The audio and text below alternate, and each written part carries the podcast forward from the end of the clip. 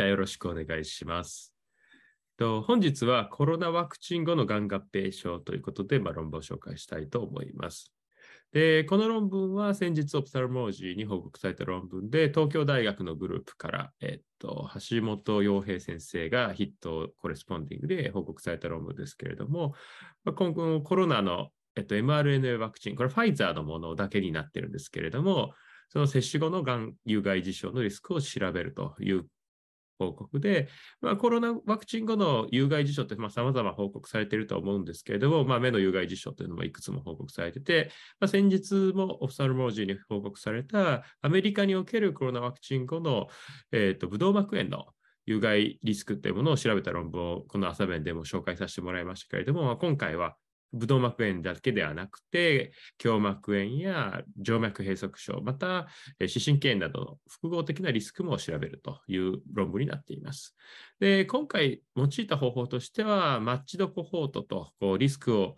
あるワクチンを接種した人とそうでない人をま照らし合わせた背景を揃えた群を比較するという方法と、セルフコントロールドケースシリーズという同一件じゃない、同じ患者さんの中での注射前後の、あ注射後のリスク期とそうでない時期を比較したという2つの手法をとってて、で、マッチドコホートでは、あの2回目接種後にリスクが上昇するというようなことが認められたんですけれども、同一患者内の時期をずらしたセルフコントロールドケースシリーズでは、1回目、2回目ともに発生度の上昇というものは見られなかったということから、まあ、通常よく行われるようなこのマッチドコホート解析というものでは、あの複合転帰のリスク上昇があったんですけれども、この self-controlled case series ではリスク上昇が認められなかったと。これはなぜかというと、この self-controlled case series では時間的に変動する交絡因子時間的に変動しない交絡因子を打ち消すことができると。つまり、例えば体重とか、まあ、あの肥満の状況とか、血圧、高血圧というものは、あのそんなすぐに変化しないということから、そういったそのリスクという行楽因子になり得るものをあの打ち消してことができるので、まあ、町どこ報道では消しきれない行楽因子を除去するした場合に、COVID ワクチン接種後の目の有害リス事象のリスクを上昇させている可能性は低いんじゃないかというような結果になっていたということになります。で、コロナのワクチンというのは全世界で100億回以上使用されていると、まあもう本当にこのようなものって他にはないと思うんですけれども、まあ、コロナ以降一気に普及して、ですごい数を打たれていると。やはりそれだけ数を打たれているということで、さまざ、まなことが起こるんですけれども、それが本当にこのワクチンと関連しているのかというと、すごくまあ判断が難しいというふうになります。まあ、これまでも全身の合併症として心筋炎、リンパ節症や中枢炎なども報告されていますけれども、目においてもブドウ膜炎、胸膜炎、RVO や視神経炎などのリスクを高めるということが、まあ、ケースシリーズレベルで報告されており、まあ、実際パブメドで COVID-19 ワクチン、オフサルモジオスパルモミックコンプリケーションとか調べると、まあ、60件ぐらいがバンとヒットしてきますし、あのケース報告、ケースレポートなどでも RVO が発生したということなので、COVID ワクチン後の RVO とかって報告が、まあ、時々目にするかと思いますけれども、実際それが本当にこのコロナを打ったから上昇した、ワクチンを打ったから上昇したのか、それともただあのその時期に偶然発生したのかということを調べるのは結構難しいというふうになります。で先日報あの紹介したのは、えっと、ワクチン接種後のブドウ膜炎ですけれども、まあ、これはこの CDC のワクチンのデータベースから調べたもので、このワクチン後に発生したあのブドウ膜炎の発生頻度と、まあ、一般的なそういうワクチンと関係なく発生しているブドウ膜炎のその報告率というものを比較した場合に、今回ワクチン後に見られたというあのブドウ膜炎の発生頻度が通常の同様の時期、期間に発生するであろうブドウ膜炎の頻度と比べて特別高くないということから、まあ、コロナワクチンを打ったからブドウ膜炎が上昇しているということはまなさそうだというような報告がありましたし、まあ、今回はそれにプラスさまざまながん合併症を含めたことを調べるというようなデザインになっています。今回はあの日本の報告ということで、日本の健康保険請求データと予防接種記録を、ま、合わせたデータを用いた研究になっていて、でその中でコロナワクチン接種後のブドウ膜炎、胸膜炎、RVO、視神経炎というものを4つの主アウトカムとして検討して、まあ、各疾患を副アウトカットしているというふうになっています。で、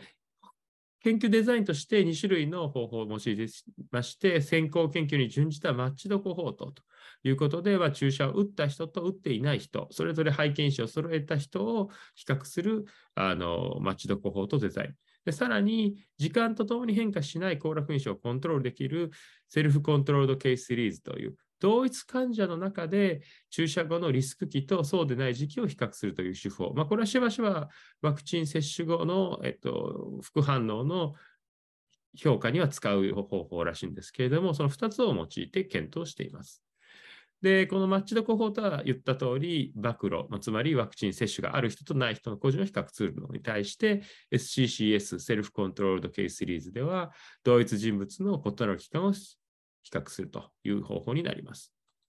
で、実際どういうふうなことをしているかというと、このマッチドコホートでは、まあ、ある患者さん ID1 の人がワクチン接種後1回目から2回目の間の期間、まあ、1回目の期間があったとしたら、同一期間にワクチンを打っていない人をコントロールとしてペアを作成するというふうになります。で、そのようなペアをそれぞれ比較していくことで、そのワクチン接種1回目の21日後までのリスク期間、さらに2回目接種後の84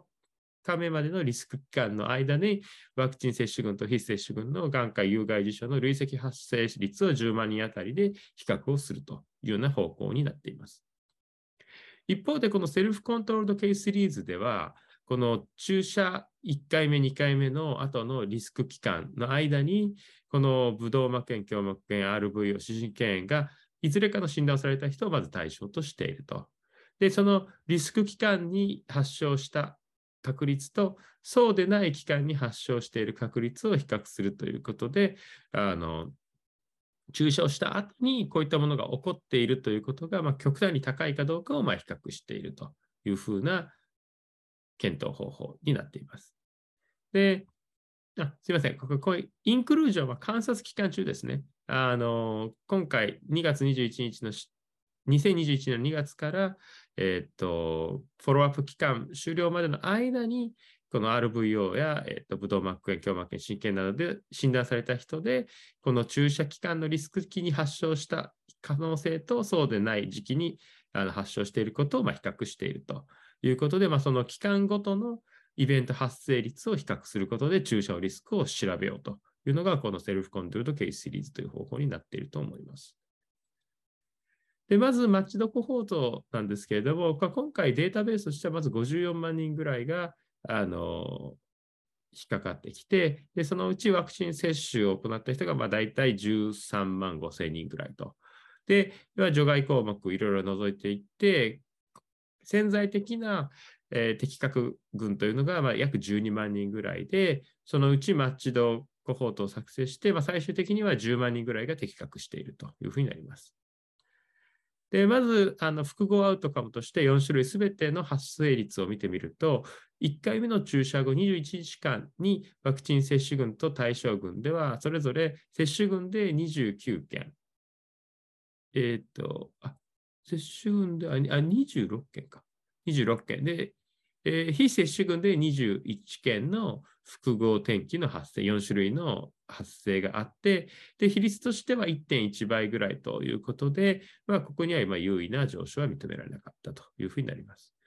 で、また、2回目の投与後84日間に複合転機が発生したのは、接種群で79例、で、対象群で28例ということで、あの複合転機のリスクというのは、あの接種群で上昇していたと。1.8倍ぐらいになっていたということが、まあ、示されたと。で、内訳で見てみると、RVO というのが、まあ、特に上昇を認めていて、こちらで示している通りで、非接種群では、あの84日間で4件の発生だったに対して、接種群では29件ということで、累積発生率の日は3.3倍であったということから、あの注射後2日、2回目の、えー、2回目の注射後84日間の RV 発症リスクというのは、ワクチン接種群で高いという結果が出ています。で、まあ、実際にこういったのを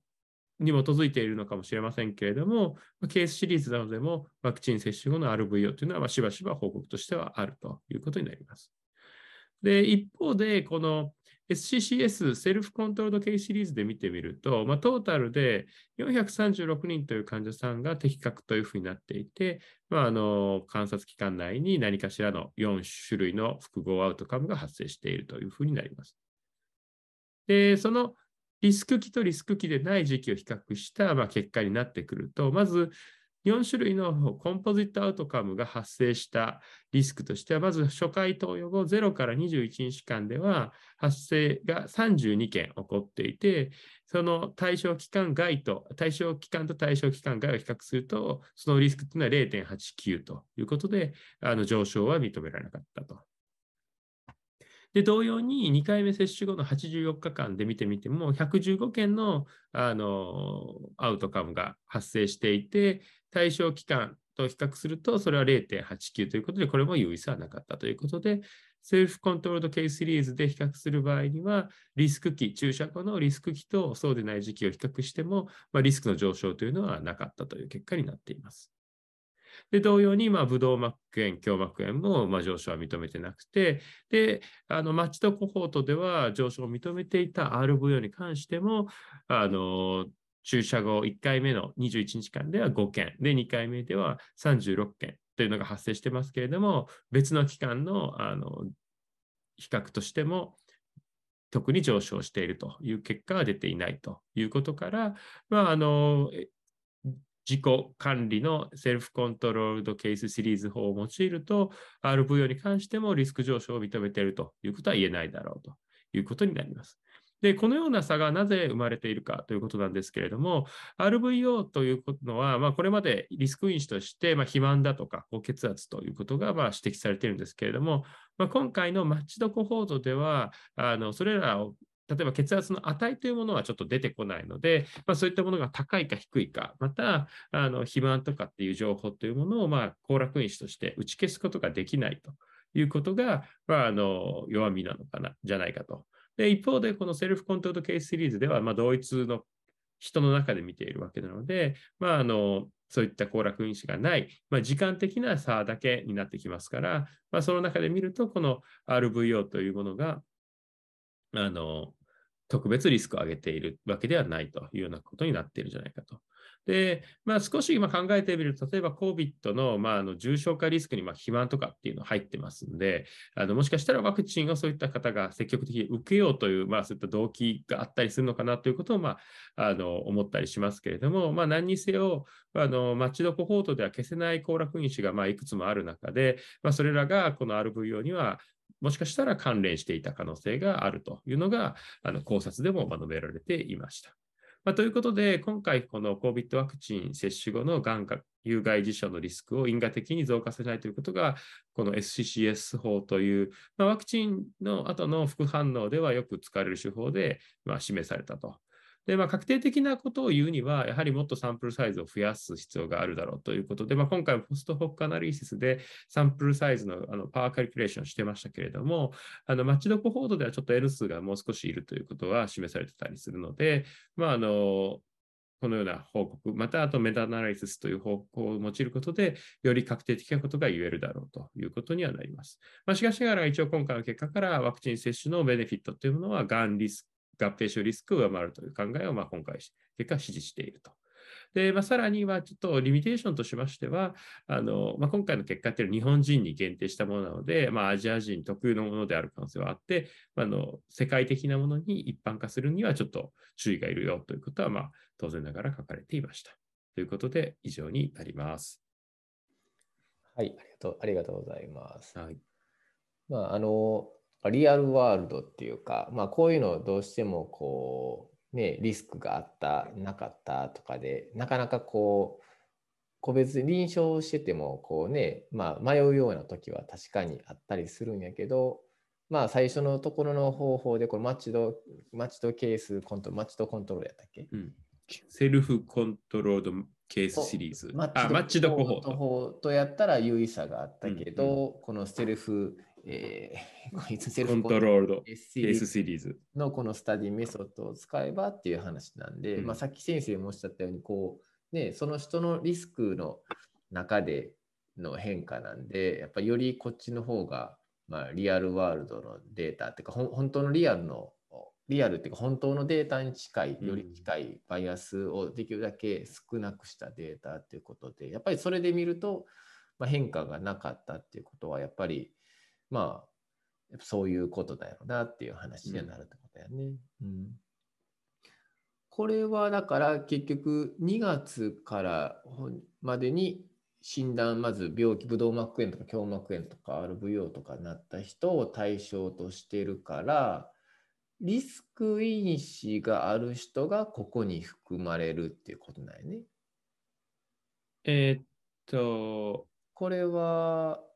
いや、リスクというよりも、この観察期間中にこういうのが出た人っていうので、それがリスク期間内に出てるのかどうかっていう、ね、やっぱりそういうことやね。うん、なるほど。じゃあ、えっと、そうすると、最初のインクルージョン、エクスクルージョンクライテリアのところで、いわゆるこういう起用がある人は入っていないから、そうですね。そこの、うん、えっ、と、まあ、再発リスクっていうのは分からないっていうことなんだよね。うん、うんうん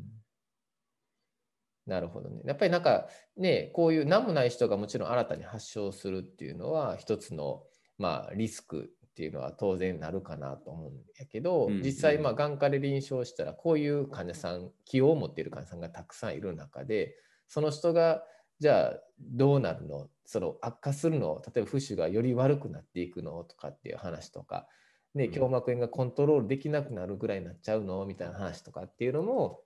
まあ、また違う意味のリスクっていうことになるかなと思うので、うん、そういうのが、まあ、またあるとよりね、実際の、まあ、僕らにとってはすごく患者さんとしては少ないと思うけど、やっぱそういうのもちょっと知り知っていけたらいいなっていう感じでなるよね。そうですね。あの、まあ、それは本当おっしゃる通りだと思います。で、やっぱりこう、実際もともとそういうのがあると発症しやすいかっていうのは、こんだけみんな打たないといけないみたいになってくると、あるから打ちたくないみたいなっていうのって絶対あると思うので、うん、そこがしっかりとあのリスクがあってもそんなにリスクは上がらないよ、関係ないよみたいな言えたらいいと思いますけど、やはりあのベオピュー、ブロルシズマブの結果とかでも、うん、血管炎とかがある人っていうのは血管炎が注射後に出やすいっていうような結果っていうのがあるので、まあ、あれとかももしかしたら今回みたいな感じで、その、こうやってセルフコントロールドケースシリーズ的な調べ方をすれば、実はその,、その時に再発してるだけみたいな話にもなるかもしれないとは思うんですけど、あのそこはちょっとわからないんだろうな。ただ、やはり合併症として特異的に起こるものがあるならば、そういったもともと背景にある人っていうのは、やっぱりこう警戒するのは間違いないと思うので、まあ、そういった結果もこれだけその100億回も打たれてデータもすごい溜まってるわけなので、今後そういった解析もされたら、よりみんな安心して使えるんじゃないかなっていう気はしますよね。うんうん、そうやね、確かにね。あと、それに関連する話で言うと、まあ、例えば再発したとしても、まあ、視力に影響がなかったりとか、うんうん、まあ、それが例えばステロイド点眼して、まあ、改善したっていうふうになるんやったら、別にそんなにまあ、むしろメリット、ね、こもちろんワクチン受けるそのものもメリットっていうものがある中で、まあ、一応そのデメリットとしてこういう副反応っていうかね、まあ、そういうのが取りピックアップされてるんやと思うけど、それがコントローラブルやったら、それを果たして、まあ、あのもちろんなったことによって通院回数が増えるとか、まあ、治療が必要になるっていうのはもちろんマイナス面であるかもしれないけど、まあ、視力に影響がないね、いわゆるアウトカムとして、視力がどうやったかっていう視点で考えたら視力に影響がなかったというふうな結論を持っていくとまたちょっと違う視点でのこのアドバースイベントの評価の仕方にもなるんかなとかっていうのはちょっと思ったんやけどね。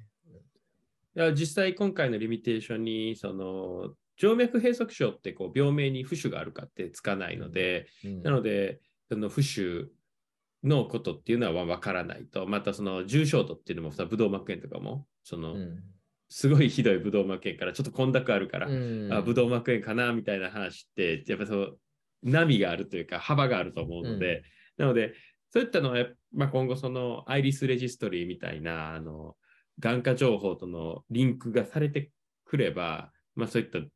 視力がどれぐらい下がったかとか、そういったのも解析できるかもしれないなと思いますよね。確かにね。まあ、だからそうなると、その個人情報っていうかね、まあ、その情報とかも、まあ、どこまでみんながオープンアクセス可能かとかっていうの、まあ、だから縛りが強くなると、そんだけ、まあ、情報は出ないけど、逆にこういう解析をして、本当にどうなってんのって行きたいときに、まあ、いわゆる保険病名しか当然分からへんから、まあ、どこまで行っても多少のリミテーションは絶対出ちゃうよねっていう話になっちゃうので、まあ、そういうのもこう社会としてどう考えていくかとかっていうのは確かに大事かもしれへんよね。うん、そうですね。結構医療の情報ってこう地産地消というかその、うん、国家をまたげない要素もあるじゃないですか、うん、そのだから、人種とかの構成とかも国によって違ったりするんでそういうのが同じ結果にならないっていうのがあるんである意味ではその各国が自分の国のデータでちゃんと見ていく必要ってすごいあるとは思うんで、うんうん、そういうのをこうどこまでコンセンサスを得て作れるのかっていうのはすごい大きな課題だと思うし、多分各国すごいやってる中で、日本は多分かなり厳しい方だと思うんで、その、それがそのメリットも十分あって、それがみんなの健康とかにこんだけプラスだよ。別にそれで誰か保険会社が大儲けしようとしてるわけじゃないよみたいな話をなんかうまく説明できたら、なんかちょっと怖いなみたいな話に終始しなくて済むんじゃないかなとは思いますけどね。効率的にやっぱり医療が、で、しかもみんなのアウトカムが良くなるっていうことができたら、すごくみんなハッピーだと思うので、やっぱそのためのデータは絶対欠かせないなというふうに思いますね。なるほど。確かにでも先生が今言ったように、やっぱりあの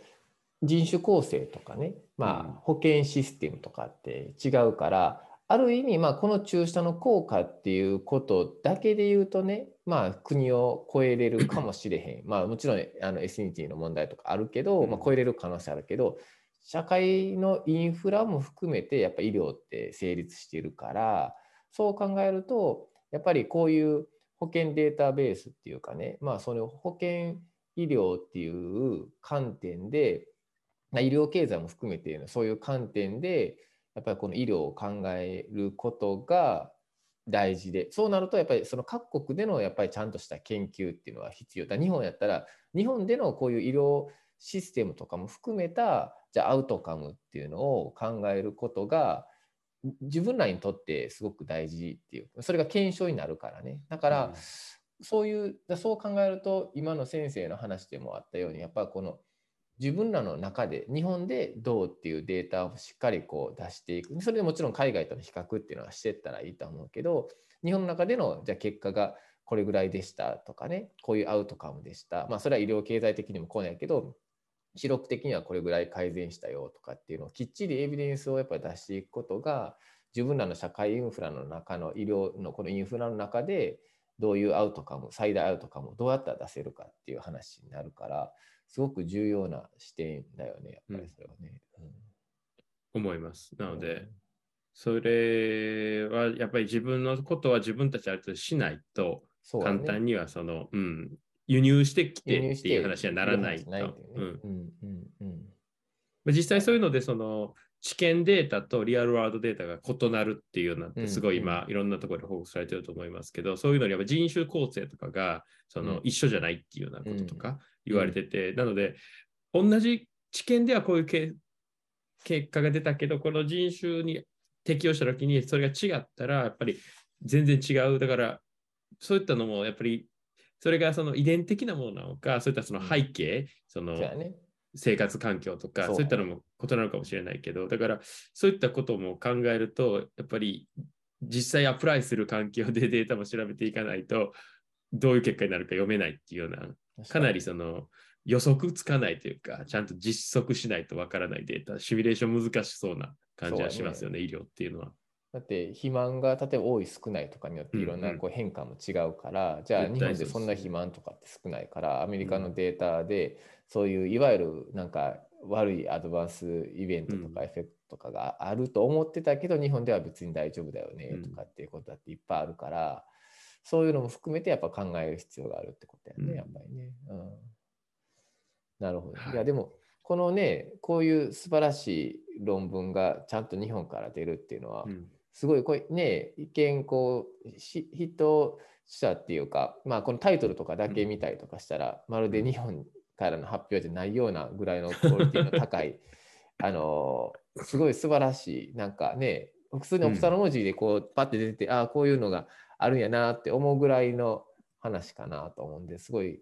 いや、そうです。僕も、はい。おっと思ってね読みました。うん、だよね。この、まあ、橋本先生ってこの臨床疫学の東大の先生で、これ確かね、この、なん後ろから2、3番目ぐらいの人があれ、ボスやね。確か、あの、なんかや、やす、なんちゅう先生やったっけ？安永先生とかやったっけ？そうそうそう。この人が公衆衛生の東大の臨床疫学の、まあ、ボスで。なるほど。前からなんか多分大学院生で、この橋本先生ってずっと東大から行ってて、今もなんか特任研究員でね、頑張ってやってはるんやけど、今までも結構いろいろ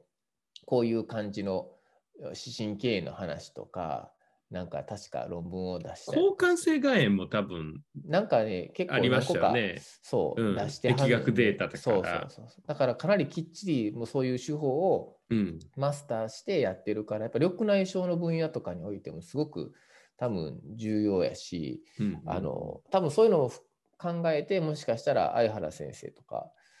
考えでも今回、冠城先生があれやね、ラストやね。いや、えー、っと、もっといたんじゃないかな。もっといたんやったかな。ちょっと。うん、いや、でも、冠城先生がラストやね。あ、ラストですか。で相原先生がそのラスト2っていう感じなんで、うん、うん、なんで。でも、すごく面白いし、ね、こういうのがまたどんどんどんどん、こう、日本からも出ていくとね、いいなっていう感じ。いやいや、そう間違いないですね、うん、まさにオプサロモロジーっていう感じの論文やなっていう感じなんで、素晴らしいです。うん